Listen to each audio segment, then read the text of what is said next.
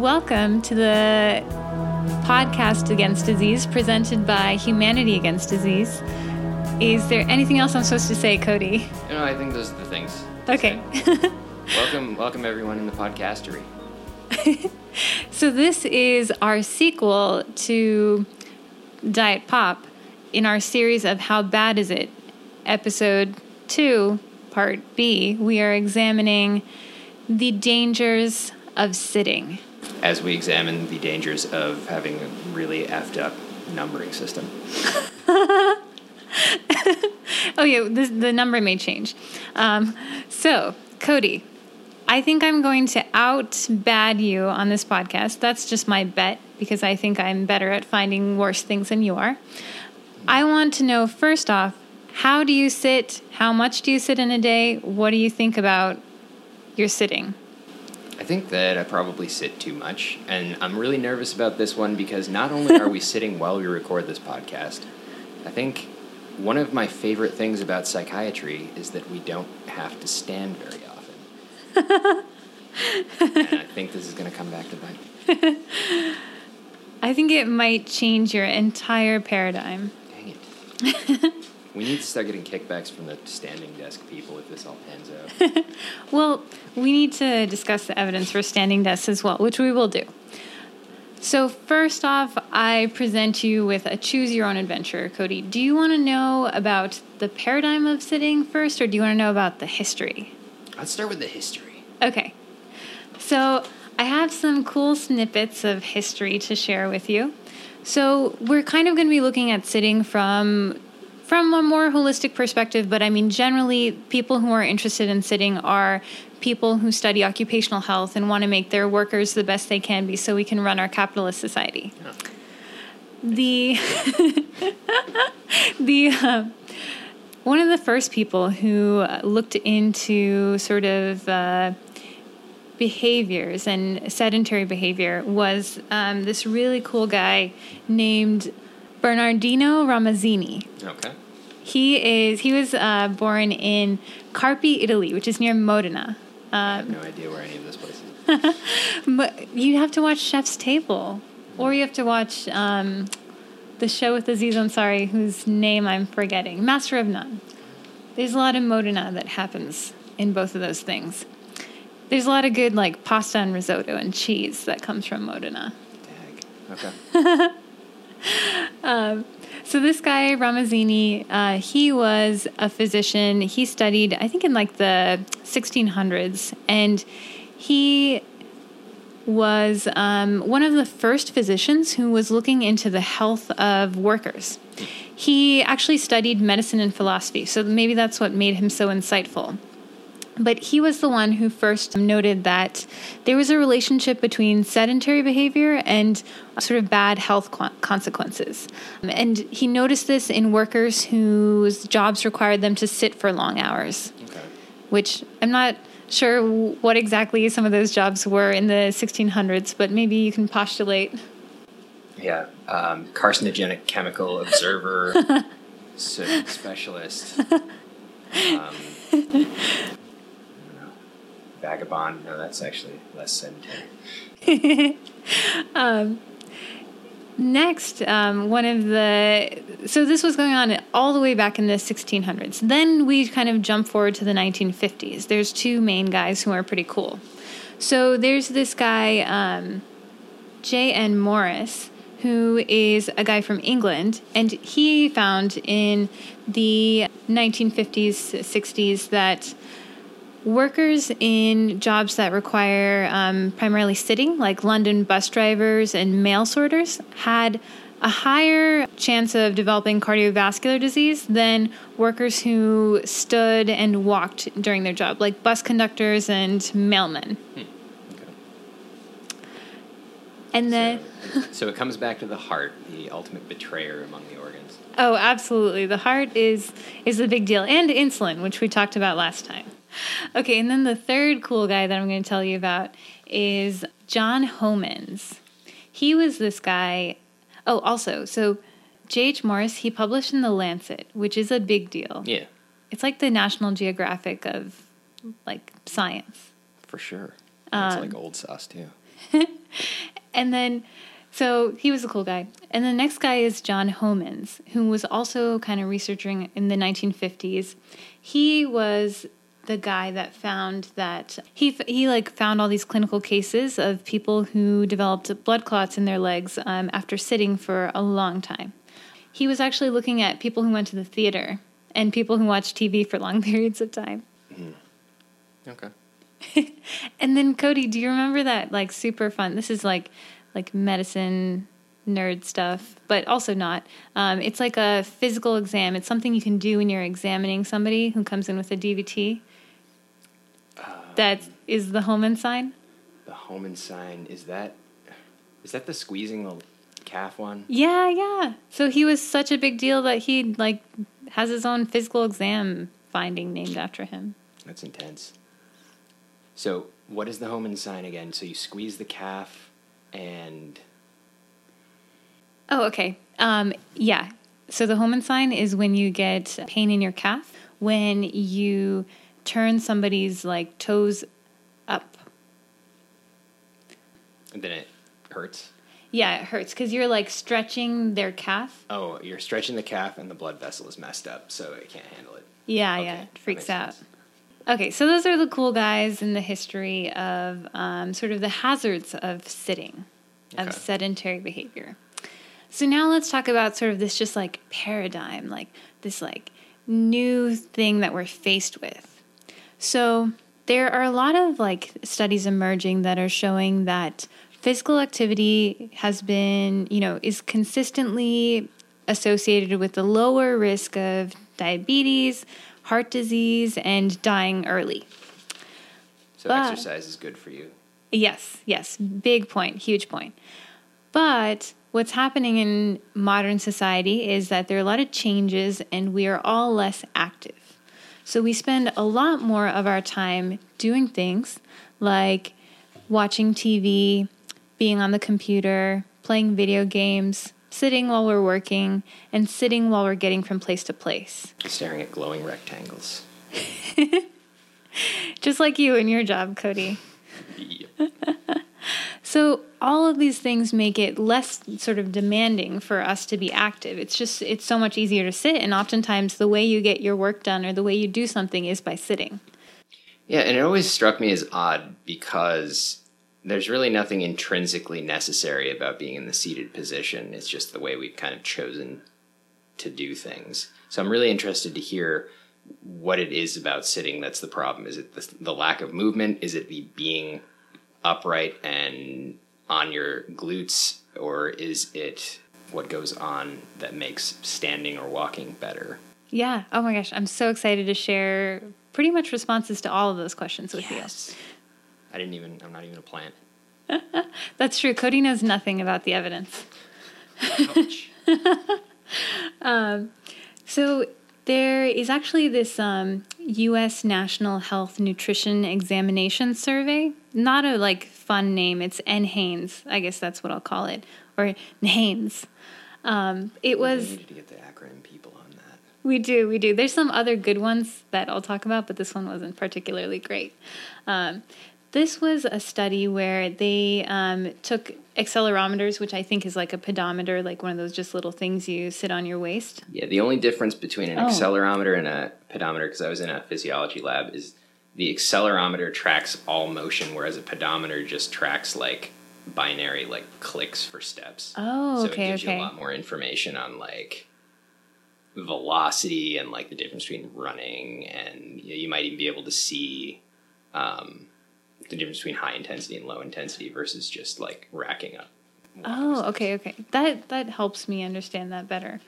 Um, they looked at they basically made um, a bunch of 6000 adults who are 20 years of age or older put on accelerometers and what do you think that the average amount of sedentary time in a day was for people across the different age categories probably disgusting. Are we including sleeping?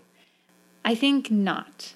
Not including sleeping, it's still probably like 12 hours a day or something crazy, maybe even more. You're such a pessimist, Cody. But it's like it's 7.3 to 9.3 hours in a day. Okay. I'm pleasantly surprised. Yeah, which that's still a huge chunk of the day. It is. If somebody told me to sit for seven hours, I'd probably go crazy. But I do it anyways. I remember the old uh, stats out. We'll have to do one on television watching itself at some point. But they used to say that people watch, or the average person watches like four or five hours of TV a day. I feel like that can't possibly be the case anymore with the internet and everything. Oh, yeah. I guess maybe we could just even examine screen time. Yeah. Yeah. So that was the range of hours of sedentary time per day. And they found that older adults were the most sedentary. And in terms of thinking about, you know, fractions, because we love fractions and proportions, um, they found that 51 to 68% of adults' total waking hours are spent sedentary. Ugh, what a waste.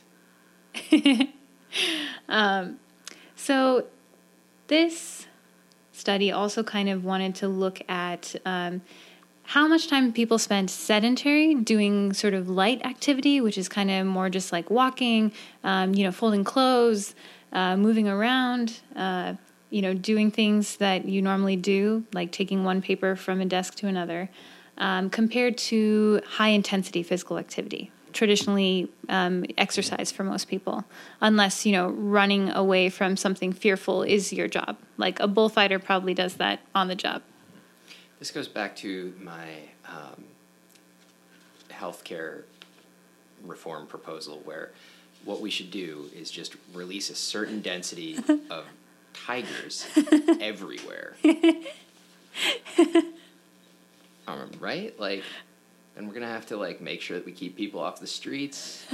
we'll like have to step up our physical fitness programs. I don't know, avoid abandoned buildings where tigers can hide. It would just lead to all sorts of wonderful health consequences. That's so true. I wonder why we haven't done that sooner. it's, I mean, it is cost prohibitive.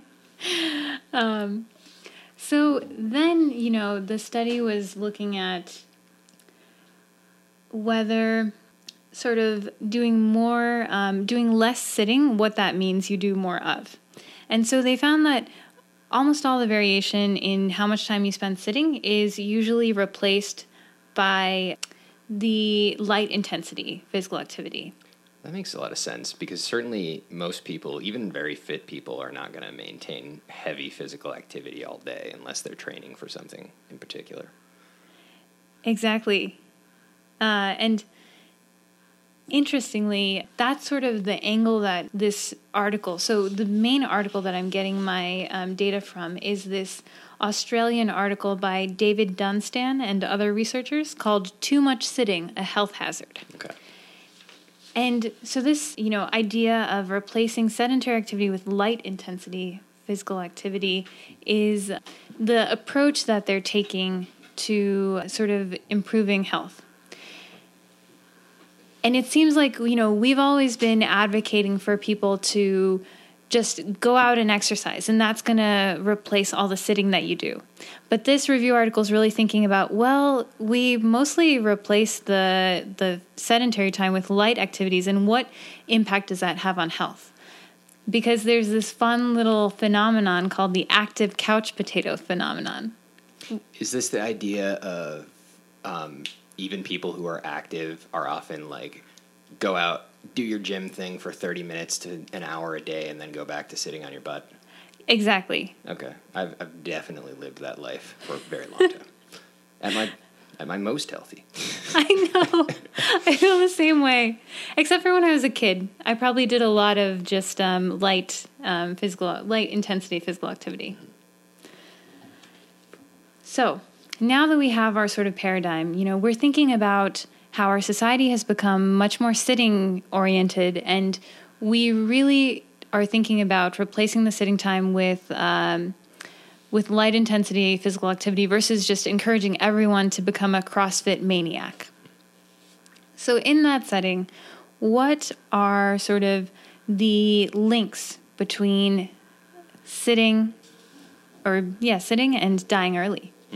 There are sort of multiple studies that have shown that time that you spend sitting doing sedentary behaviors is independently related to having an increased risk for all kinds of, um, you know, death from all causes, and then also death from um, cardiovascular disease, heart disease, in Damn both men and women. Okay. Sorry. And interestingly, the this association of dying, having a higher risk of dying, they're not affected by two important things: your body mass and the time you spend in leisure versus that moderate to high intensity physical activity. So it doesn't. The, this phenomenon is not related to being fat, and it's not related to the presence or absence of actually getting your damn exercise in. Yes. Isn't This that is terrifying? Weird. Okay. This is surprising. So there was a study by um, Matthews and other researchers in the NIH AARP Diet and Health Study. So they looked at 240,000 adults um, with ages 50 to 71 years. And one of the most interesting things that they found was people who said that they did more than seven hours a week of moderate to high intensity physical activity during their free time, but who also watched TV more than seven hours a day, had a 50% higher risk of death from all causes and twice the risk of dying from heart disease versus those who did the same amount of physical activity and watched TV for less than one hour a day. So what seems to be coming together is that the key is this sort of light exercise category. That's interesting. Okay. Yeah, and like the key is just to not sit. Okay. So you may be getting to this, but is there a lot of looking into whether there's a big difference between standing and like meandering around vacuuming your podcast loft? I don't have specific data on standing versus meandering, but I think that both of them are better than sitting. That makes sense. Because the one counterpoint I wonder about is in people with vascular problems and heart failure and things of that nature, you can't just stand up or eventually you're going to have all sorts of venous stasis issues. Mm-hmm. So I am curious as to the role of incorporating walking. But again, I think um, this may end up leaving some, some open questions at the end. But Yeah, yeah. And I agree. I was thinking about that as well in terms of okay, if I just stand at work and if I just stand all day, is that going to be good? But then I think about how usually in the mornings, if I'm in the hospital and I'm on my rounds with my team, we are standing and then walking a little bit and standing for about four hours. And I feel like it's makes my it would make my legs swell if I was standing all day. Yeah, I found that when I was on the internal medicine wards, having those compression socks was a godsend. Did you like them? Oh, it was amazing. Okay.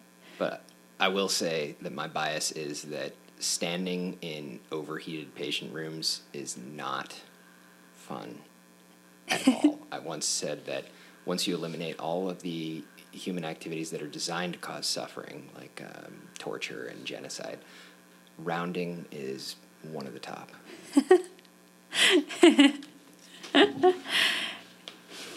Hence your desire to go into psychiatry where the model of rounding is very different. It is.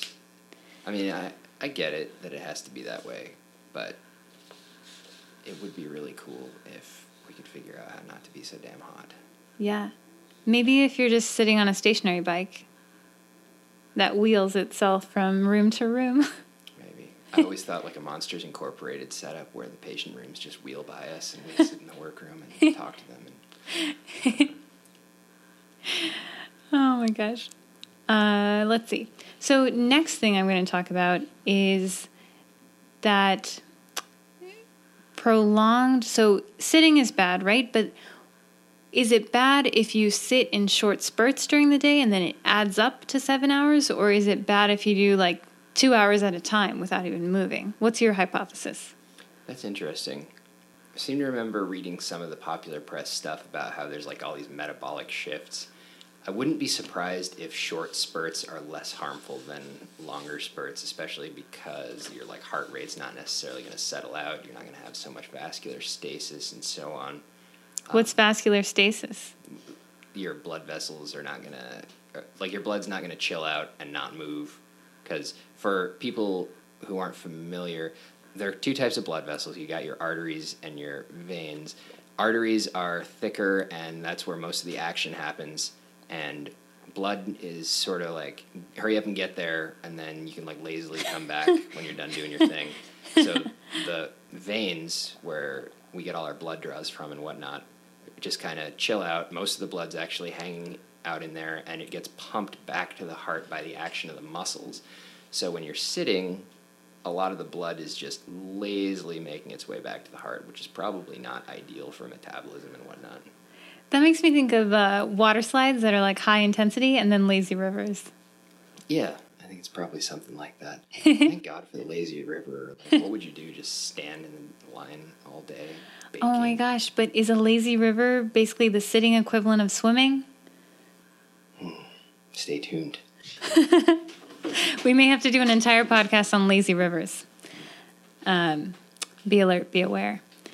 So you're exactly right, Cody. There was a there's two studies that I'll talk about. So one was this Australian diabetes, obesity, and lifestyle study, nice. which was called. That's fun.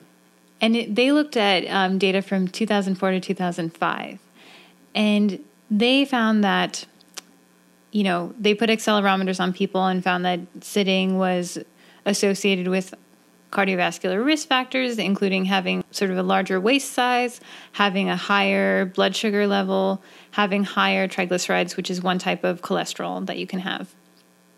And then, interestingly, the adults whose sitting time was mostly uninterrupted, they had a poorer sort of health profile compared to those who interrupted their sitting or who had more frequent breaks to their sitting time. And interestingly, these associations they found to be true even when somebody when they looked at how much time somebody spent sitting versus doing moderate to, to high intensity physical activity. Hmm. The active couch potato situation strikes again, eh? Yes, exactly. Um, so it's it's just kind of crazy. It just makes me it, it it's educated me that you can't just go to the gym for two hours at the end of the day and wash away your sins of sitting. Yeah, this is really interesting. I think it brings it really highlights the idea that we've compartmentalized or maybe over compartmentalized life, and we say like, okay, now you're being fit, now you're not. And although I'm sure there's got to be a role for like more intense exercise, and I hope we'll get to that in future episodes. It sounds like you really need to, if you want to live a fit life, you got to think about how to incorporate fitness into your whole day in some fashion. Okay. Absolutely. That's definitely what I've been finding with this study. And so that was people in Australia. They looked at the NHANES data and they looked at um, about 4,700 people aged greater than 20 years from 2003, 2004, and 2005, 2006. And they found this very similar um, sort of findings. And uh, uh, in that study, they found that total sitting time was associated with cardiometabolic biomarkers, which is kind of you know all those lab tests that tell you that you have um, higher risk of heart disease, and then inflammatory tests, blood test as well, called CRP, which is something that kind of just tells you how much inflammation you have in your body, and inflammation is bad. Mm-hmm. And at the same time, in that study, they found that you know having breaks in your sedentary time is positively associated with sort of having a smaller waist circumference, having a lower CRP, so lower inflammation in the body. And this was seen across all age groups, across gender, and then across race, race and ethnicity groups as well. Okay. Does it say exactly what kind of break pattern one needs to get these kinds of effects? It. I'll have to look back at the study. I'm not sure what it said in that one, but I do have recommendations for how often to take breaks at the end. Awesome. Yes. So now that we've talked about, you know, we've talked about the history of people worrying about sitting, what's going on in society today that makes us sit more, sitting associated with dying earlier, and then sitting for a long period of time versus sitting, you know, w- with breaks of activity in between. So now what we're going to do is look at some experiments. So there's two in particular, and then there's two that are just a little bit more interesting and wacky, but um, two good ones. So the first one is a study by a guy with the last name of Stephens. And let me just pull up his. So, oh, a woman, Brooke Stephens. Hot tag. Oh my gosh, look at my terrible bias. um, Hashtag STEMinism. Hashtag women in science. oh, I like that. STEMinism. I like that. So, Brooke Stephens did an experiment looking at young, non obese, fit, and healthy men and women uh, who were told to sit for a day. And they looked at whole body insulin sensitivity. So, kind of like what we were talking about with Diet Pop, how well your body responds to insulin, which is that signal again to tell your body to take up sugar in the blood, you know, as an energy source and store it away for for fuel. Yeah, and that so a good way to think about insulin sensitivity is that more is better. You can think of it as like your body's agility and its ability to respond to sugar insults.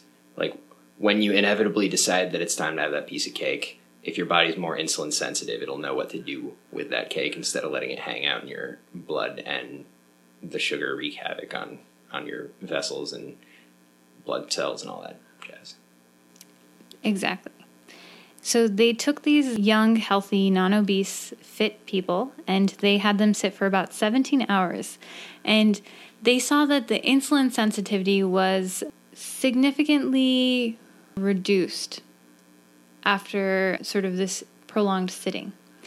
And they found that, you know, okay, let's think about the obvious how if people are sitting more, then they're not burning all the calories that they're taking in. That's probably one of the reasons why this is happening. But they didn't, you know, sort of a sub experiment within that where they reduced the number of calories that the people took in to sort of level out with how much energy they're spending by sitting. And they found that the insulin sensitivity still wasn't completely corrected by doing that. So this, you know, made them think that aside from just having a surplus of energy of calories in your day, that there's something about sitting that affects the insulin action. Hmm. That's interesting. And the, the follow up that's coming to my mind is what does this do for cognition? Because it sounds like this is really slowing down the body and its metabolism. Mm. And um, as someone who cares about mind, one wonders if the mind is also going to slow down in correlation with that. I don't know if that was in those studies or not, but that's an interesting. Yeah, I, I think that's an excellent question, sort of as a jumping off point. And the one of the themes with uh, sitting is that there still isn't there aren't that many good experiments out there. So this was one experiment. There's another experiment I'm going to talk about, but those are kind of two of the major experiments. There aren't that many scientific experiments that people are doing with sitting and figuring out how it affects health. Um, not yet. Maybe after this podcast. Yep. Get out there, solve all the world's problems, and humanity. We need you. so the next study that I'm going to talk about is so Dunstan is the guy who wrote this review article, and he does a little bit of self promotion by talking about his own study. So he that study was more of an observational study. The next study that they that he did was a true experiment. So what they did was they looked at overweight middle-aged adults and what they did was look at the effects of sitting sort of uninterrupted versus sitting with short 2-minute bouts of activity where you walk on the treadmill and they looked to see what kind of effect that had on your blood sugar after you eat and the insulin in your blood. So just 2-minute breaks does it say anything about how intense the treadmill time had to be, or was it just like whatever they wanted? So there were two ways that they did it. They had walking for two minutes every 20 minutes with light intensity okay. walking, so 3.2 kilometers an hour, which I'm not sure how fast that is in That's miles. Still pretty fast. Okay. Um, so three. Yeah, do so some fancy so, math. Okay, 5K is 3.1 miles, so 3K has got to be like one and a half ish miles, give or take. So that's still a pretty decent clip Okay. because some of the tread desking studies that I looked at Mm-hmm. a long time ago said that like one mile an hour was the light threshold Okay. for reference. Okay. And then they also did a group where you walked for two minutes every 20 minutes with moderate intensity treadmill walking. So 5.8 to 6.4 kilometers an hour. So that's probably closer to what people actually walk, which is probably roughly what three, four miles an hour. Probably, yeah. If you're really trying to tear down the, the sidewalk in, in Baltimore and not get murdered. Cody, don't spread these misconceptions about our beautiful city of Baltimore. It's the greatest city in America, according to the benches. And I will say that I've not yet been murdered, and it's uh, it's pretty nice not being murdered. So, what they did was they took the same people and they made them do these three things. So, they had the group do uninterrupted sitting, do the sitting, two minutes of light walking every 20 minutes for the last five hours, and then do two minutes of moderate intensity walking every 20 minutes during the last five hours. And then at the end of all three of those tests, they gave everyone a standard drink to drink that had 75 grams of carbohydrates and 50 grams of fat in it.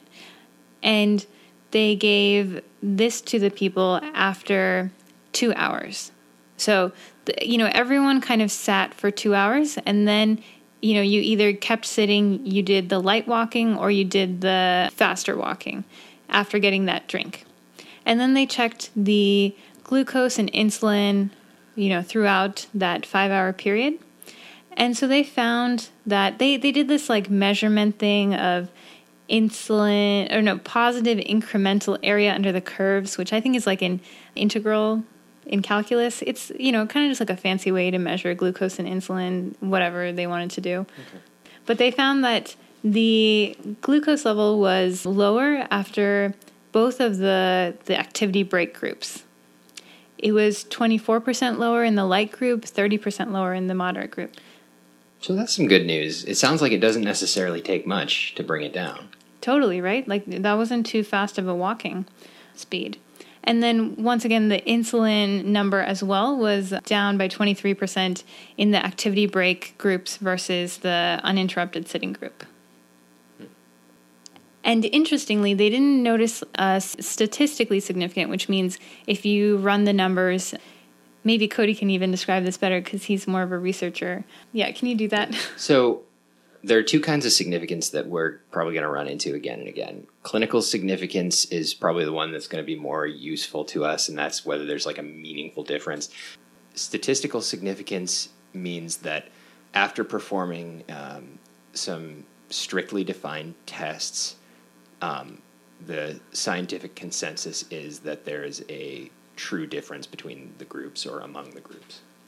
Yes. Okay. So it's like statistical significance is the numbers are different at the end of the day, and then clinically significant is the numbers are different and it makes a difference in the experience of the people. Yeah, and the classic example is you might be able to show that beyond the shadow of a doubt, taking this drug will make your cold go away, I don't know, half a day faster or something, but you might decide that that's not worth the risk of whatever side effects are associated with that drug. True. Okay, so they showed that the there was no statistical significance between the um, activity groups. Okay. So what they found then was that even just getting out and doing a little bit of super light activity made a difference. Oh yeah, absolutely. That's kind of a hopeful message. Yeah, right. It's like it's not that hard to do. It seems aside from just getting yourself up out of the chair, it doesn't seem like you have to do that much. See, that's something that I thought was interesting from my Tai Chi training is that I think culturally there's a big emphasis, with the notable exception of yoga, on if you're doing exercise, it has to be like wearing spandex and sweating your ass off and like doing um, something real serious. And I think what this is starting to point to is that there can be a lot of shades of gray and just making small changes consistently might really help your health. Totally. That's kind of cool. Totally. Yeah. It's it's pretty cool. It's not that um, bleak and gloomy and sort of doomsday material worthy. The you know th- these are the two sort of main studies that we have so far on uh, sitting and you know in terms of experiments with sitting. The things that we really need with studies that will come in the future are figuring out how long you need to interrupt your sitting, what type of stuff you need to do your sitting, you need to vary your sitting with, whether that means you have to actually walk or if you just have to stand, and then how sort of often you have to do it. So these are all questions that hopefully will be answered in the future. Yeah, it sounds like we've got a lot to learn, but certainly the evidence seems to be pointing to the idea that just some disruption is really helpful. Absolutely. Okay. And now I'll tell you about two sort of more interesting studies that are a little bit less relevant to our daily living, but they have done animal studies where they've shown that sort of not contracting your muscles, not stimulating them to, to basically move, which is what happens when you sit for a long time, that has been shown to dampen the activity of one of the enzymes, which is just like a protein that helps things move along in the body. One of the enzymes that is necessary for you to pick up fat and cholesterol in your muscle and make good cholesterol called HDL. So we need to fidget. Oh, yeah. All right. That's what I'm thinking. I've always been a fidgeter, and I feel like I've always been told to stop fidgeting, but now I think I'm just going to fidget freely. Mm. You should tell them that you're uh, doing it to live longer. I'm doing it for my muscle enzymes and my cholesterol. Got to keep that HDL up. And then there's one really exciting study, which we don't have the results to yet, but it is called, wait for it, Project Stand.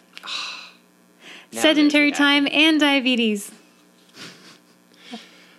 All right. So this is a an intervention study, which means they're actually testing a plan for people, testing something that people should do. And this is sort of important because we really need to figure out whether these sorts of experiments can stand ah, can stand in the real world. Whether it's actually feasible to interrupt your sitting with brief moments of activity, whether this is um, actually shown to have a benefit. And so the Project Stand is a randomized control trial, which is like the Cadillac of experiments. You know, you're testing something with two groups. Yeah, and the the key thing that makes randomized controlled trials great is randomization. So the idea is that you're never going to know all the different variables that could be affecting your population that you're not keeping track of, but by closing your eyes and throwing half of the group into one condition and half of the group into the other condition, you hope that those other factors are going to randomly balance out into those two groups. So there's a much higher chance that your conclusions are going to be based on what you are actually trying to change and not some other variable that was present in one group that you weren't paying attention to. That's true. Like if you put all the Codys in one group and the the Kavitas in another, then you're probably going to have some skewed results. So this trial is looking at ways to reduce sedentary behavior sitting in young adults who are at high risk of getting type 2 diabetes. And this is going to be pretty cool because it's I feel like it's different than just saying, "Hey, you should exercise more." It's actually thinking about how to sit less. So, stay tuned if we get those results back in the next couple years and this podcast is still running, we will let you guys know. So now we kind of get to the last leg of our journey together. And that is what are sort of the ways that this information impacts public health and you know what we would recommend as physicians to everyone. So the first thing that I will say is that this article does mention that we need better evidence to figure out how to really develop uh, specific recommendations. Certain things that we need to explore further are dose response relationships. So, how is basically asking how much of interruption of sitting do we need to show a benefit? Is it is it better the more activity you do, or is there a certain point where it plateaus and then we can kind of say, okay, you just need to do this much? The next thing is focusing on why does this cause bad health effects? What is the reason? The next thing is thinking about is it feasible? Is it possible to change prolonged sitting in certain situations? Can we is this possible for kind of all situations for all people for all occupations? Yeah, the thing that worries me the most is things like trucking and other driving tasks because, like, you know, if you're in an office, sure, you can get up, but um, I mean, if you have to drive a vehicle, there's really no way around having to be in the sitting, sitting position. But I wonder, I mean, if there was strong enough evidence, if we could theoretically redesign these uh, vehicles. I mean, like big rigs are enormous. There would have to be mm-hmm. a way mm-hmm. that you could stand and drive one. I would think. Yeah, yeah, that's totally true. Because otherwise, I feel like it'll become one of the sort of factors into health disparities, which is inequalities in health that we notice due to various things like your socioeconomic status or your access to healthcare and things that sort of impact your health that are more social. You know, then is it going to be that people who have jobs that require more sitting are going to have worse health and they really can't change that about themselves and that's kind of an injustice you know? Is that going to be something we're going to be dealing with in the future? Mm. yeah that's a real concern. Yeah. Uh, i mean a lot of the i know a lot of like manufacturing type jobs are going away but insofar as they exist i know that a lot of them are not really set up to be on your feet. Mm-hmm. Yeah. And then the other things that we'll need more research to decide are how you can maintain these sorts of changes in your behavior and what are the benefits, the long term benefits of these changes. So, there's a couple recommendations that I wanted to go over, and then I also do want to go over two articles. So, one is this review article in Preventative Medicine about uh, standing versus treadmill desks in the workplace. Ah, this is exciting. so, curb your enthusiasm, Cody, because there's unfortunately not enough data yet. But I'll tell you what they found. Okay. So, this was a review article, which is basically an article that groups together lots of information from other articles. It's kind of like it's super meta. yeah, I try and think of review articles kind of like a cutting edge textbook. Like they've kind of grabbed all the stuff that's out there, tried to make sense of it, and it's so specific and so recent that it hasn't found its way into like a big book yet. But when you're trying to do research, it's a super uh, helpful resource. And when you're trying to do clinical medicine that's on the edge, you can't always wait until something's been fully digested and packed into one of the, the mainline texts. That's a great way to put it. So this is yeah, exciting exciting textbook chapter waiting to be published. So this was a review article by Brittany MacEwen and a couple other researchers. And they basically looked online at lots of different articles that met their sort of search criteria about standing in treadmill desks and they the main things that they found were that treadmill desks had the greatest improvement in various sort of measurements like your blood glucose after you eat, your good cholesterol, your anthropometrics, which how would you define that? So Cody? anthropometrics would have to be like uh, body measurements, I think. Okay. Like uh, like your waist circumference and some of those things that are linked to uh, other like health outcomes. Okay. So treadmill desks had the biggest effect on all of those things. Standing desks, they had fewer changes. But standing and treadmill desks both showed mixed results for improving your psychological well being, and they both had little impact on your work performance. Hmm. So little impact in terms of not better or worse? Yeah, exactly. In terms of not making you uh, less productive at work. Yeah, that's interesting. It sounds like like one of the big pieces of pushback that I saw in some of the reading I've done in the past was that there's a concern that treadmill desks will distract you. I know anecdotally, I've found that certain things you just can't really do while walking. Like if it requires really hard thinking, it's really tough. But if it's more like light reading or just getting like basic tasks done, it's it's more doable. But it's interesting. Yeah. And so we still need more information, but it seems like the standing and treadmill desks both have some use in breaking up your sitting time, potentially improving parts of your health. And hopefully we'll be able to do another podcast episode uh, looking, you know, more into sitting and standing desks. The recommendations I wanted to go over coming again from this review article that I've been referring to by what's his first name? Dunstan, David Dunstan. So, the recommendations that this review article gives are the following. And Cody, let me know what you think of each one. Standing and taking a break from the computer every 30 minutes. That seems pretty doable. Okay. Sta- taking, st- and this is more for people who work in offices or sitting environments, which is similar to who you are. Taking standing breaks in sitting time during long meetings. That makes sense. That that seems like it would be harder because there's that social pressure. Like if you're just working on your own, it makes more sense. But um, and like if you're working on your own, I think of using something like the Pomodoro method, where you do a 25 minute block of work and a 5 mm-hmm. minute break. That could be a really good opportunity to get up and get this. Um, oh yeah. Break. But yeah, the meetings one I feel like would require more of a cultural change. Yeah, I think everyone would have to buy into that and I'm just thinking of my own self. I feel like some of the times that I do a lot of sitting are when I'm talking to patients. I don't know if they would respond well to me standing up in the middle of talking to them.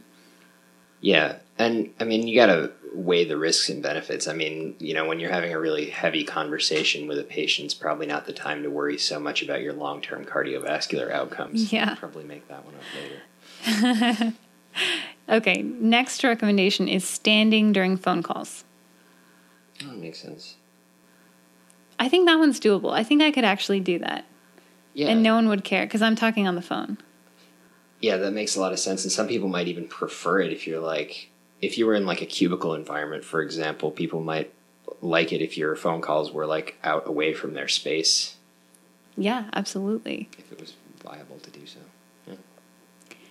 Next recommendation is walking to a colleague's desk instead of phoning or emailing. See, now that could have some fringe benefits as well because I think that people respond better to that. I mean, one of the things we talk about a lot in psychiatry and I imagine in, in medicine as well is how to deal with uh, on call situations and responding to nurses' pages and um, requests of that sort and it does seem to make a big difference if you show your face and try and respond to a problem in person. So it might be a good way to improve your relationship with your coworkers and get some of these health benefits. I agree. I think this one's totally feasible, and I think it encourages me to just do more of it. Calling on the phone or writing an email, sometimes writing an email takes longer than it does to just go and talk to someone, and you get that added benefit of walking.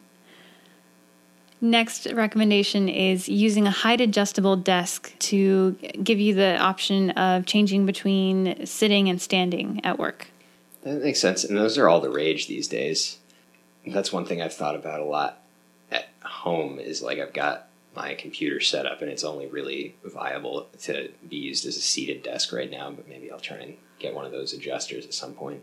Yeah, yeah. I think that would be a potentially easy and uh, very effective option for anyone who can afford to, you know, make a workspace that that uh, enables you to do that. Yeah, that's one of the things that does bite about this is you bring up the idea of socioeconomic disparities is these are definitely luxury items when you talk about things yeah. like standing desks and treadmill desks. I mean, these are not going to be the priorities of people who are down on their luck. So, yeah. I think it is important to think about trying to make accommodations. I mean, if you're listening to this and you're in any kind of position where you can try and provide standing desk type resources or workplace opportunities for people to get up and get a little bit more movement in, you might be able to help people stave off some of these cardiac health consequences, potentially in populations that don't get a lot of opportunities to do so. Disenfranchised folks, people who have to bust their butts to make ends meet and don't have the luxury of getting the several thousand dollar treadmill desk. Yeah, I agree. Interestingly, though, I feel like blue collar jobs are split kind of half and half, where some of them require a lot of movement all day long. That's true. My dad was a auto mechanic until he had to go on disability and essentially retired as a result. And he had lots of opportunities to move around. The corollary to that is that I think there needs to be a lot of attention paid on moving safely because he Mm, didn't yeah. he didn't put a lot of effort into always protecting himself like if he was trying to move some heavy object sometimes there wasn't the time to go and do it the absolute safest way and he was Mm. Just trying to like move the the engine block quickly and i think doing things like that for decades ended up catching up with him That's a very good point. Maybe we can have another podcast on proper ways to move. yeah we can get some like ot pt Yeah. types on here Yeah, i'm all for it me too. The next thing I want to talk about before I end on our fun line is the what are the recommendations by the CDC? We'll call them the CDC. What are the CDC recommendations for for exercise, for moving vigorously, for high intensity to moderate intensity exercise? Just so you guys know, because that's still beneficial. That's still an official recommendation. But it seems like we also now need to think about sitting. So the recommendation is that you should get at least 30 minutes of moderate intensity physical activity at least five days a week. And what is moderate intensity physical activity? It is brisk walking, water aerobics, cycling at less than 10 miles an hour, playing doubles tennis, ballroom dancing, and general gardening. okay that's kind of an eclectic list I think I actually posted something on the uh, Twitter recently. Uh huh. There was a list of like the calorie burn of various exercises that could be kind of interesting to refer to on this note. Oh, yeah, absolutely. And I think these recommendations are maybe eclectic just to show that you can do it in very different ways. And if you can find something that is similar to that level of activity, then you're good to go. Yeah, it is interesting to me the emphasis on moderate activity because our culture is so much about this like little block of gym time. Yeah. the thing to do. And I mean, 30 to 40 minutes 5 days a week is a lot for most people. Yeah. I mean, it, you know, congratulations if you're able to do that. But if you get busy, certainly in, some lines of work, that's not always the most manageable. So it it is interesting to hear that a lot of non-traditional fitness activities like gardening are um, classified as moderate activity. Mm-hmm. But I think the follow-up is what is the role of intense activity for those people who are capable of it in this whole picture? And I think that's going to be interesting to look into in the future. Yeah, it seems like we have an entire exercise series on our hands. We'll call it a suite, the exercise suite, and we'll get it all up on the wiki, and it's going to be great. So, this is, you know, I'll end with my fun line from this review article. And then, Cody, I want to hear your thoughts, what you thought of the podcast, and how this might change what you're going to do on a daily basis. So, the recommendation at the end of this sweet review article is stand up, sit less, move more, move often. Seems reasonable. I, I feel like we got a lot of unanswered questions still, but I think there's definitely enough there to shift the focus from just exercising to also the sort of non exercise life you are living. And I guess to answer your question of how I would change, I think that I'm going to put a lot more emphasis on putting those breaks in. I do think that in the course of my day, it's pretty reasonable to get up and move around around every half hour.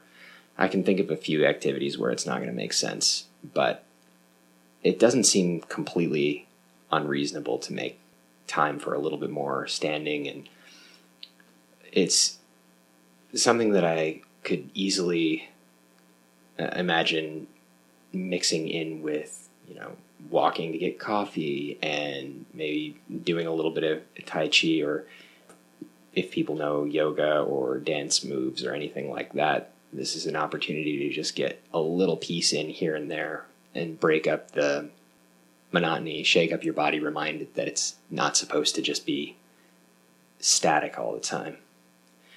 But one of the things I hope we're able to dive into more in the future now that we're seeing these effects are what's going on cognitively, like I said. Yeah.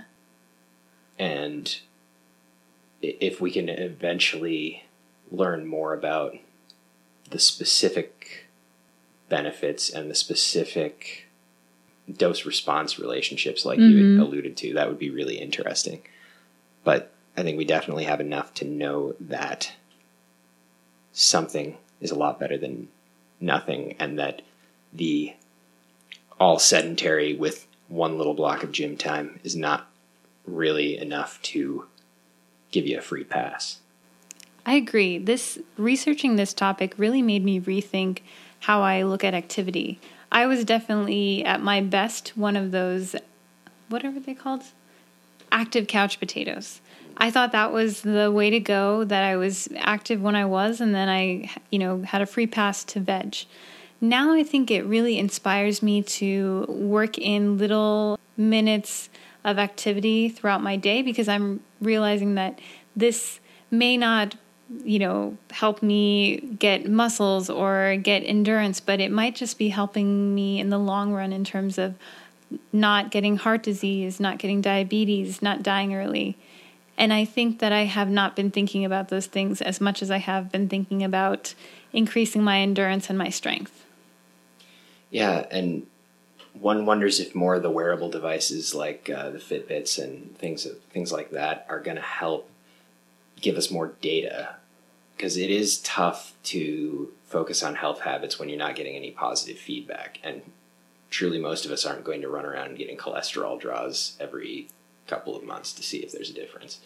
Yeah, it's true and it's it sounds like we don't have great studies yet, but it sounds like a lot of these benefits are going to come in the long run so we may not notice them as easily. All right.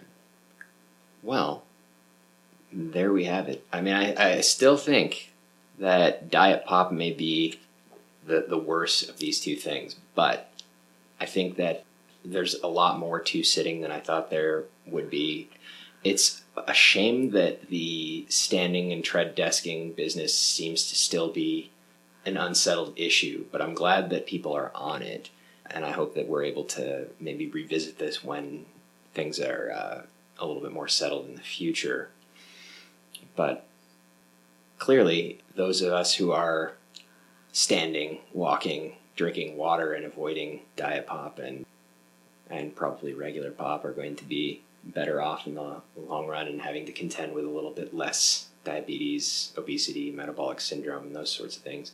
And the people who have to face those conditions would uh, have an easier time managing them with those lifestyle choices. I agree. I think this is very interesting, sort of uh, two topics to dissect. Definitely. Both things that you could make a change in pretty easily that might have huge benefits for you. Yeah, that's what's kind of cool is that neither of these changes are earth shattering. You're not going to have to like gear yourself up for weeks to to make either of these uh, changes. So, I mean, I, have already started to implement the diet pop removal, and it seems like my appetite's gone down in the last couple of weeks. So I'm hoping that uh, maybe there's something to that. And after hearing this, I think I'm willing to try using that uh, Pomodoro system to get some more breaks in and see if that ends up giving me a little bit of extra pep. Yeah, or just extra life. For sure. Um, okay. So, yeah, Kavita, you want to plug some things? Yeah, or do you want to plug some things because you've been exceptionally overshadowed in this podcast? Oh, I'm just giving you equal time.